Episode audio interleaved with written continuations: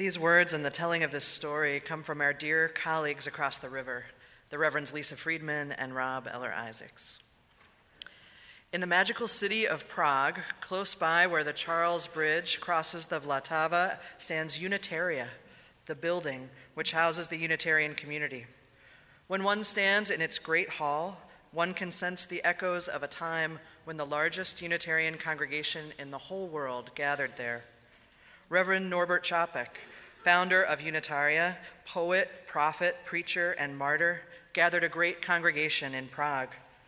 It was fitting that the church made its home close by the bridge which spanned the river, for the message preached there served as a bridge which people from diverse backgrounds and perspectives could cross to find a sense of unity and common purpose.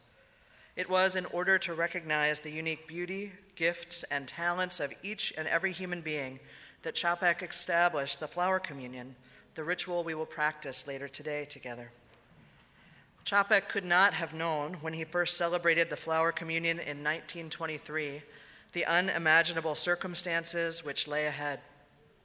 Years later, during World War II, Čapek was captured by the Nazis and taken to the concentration camp of Dachau in an attempt to suppress his views on the universal worth of humanity and the necessity of freedom.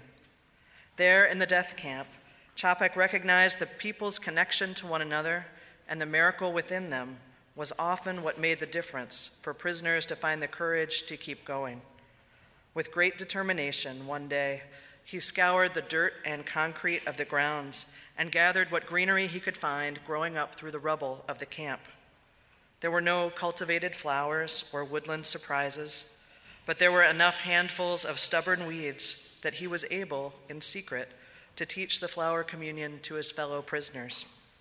With those small green witnesses to creation, he was able to remind them that no one could steal the inherent dignity and beauty of their souls or take away their capacity to give. Čapek did not survive Dachau, but his communion did. Years later, survivors testified to the lives he saved with his brave witness to hope. One beautiful flower of humanity was lost forever, but his message and witness live on.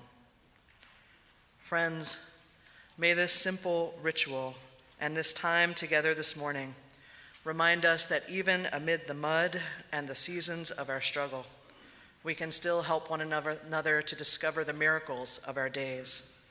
Together, we can be the vase, which brings us together in witness to the love and peace the goodness and compassion that is still possible among us. Our presence, our openness to life and connection can be the surprising miracle that brings hope to another just when it is needed, however briefly it blooms for all the world to see. Come, let us worship together.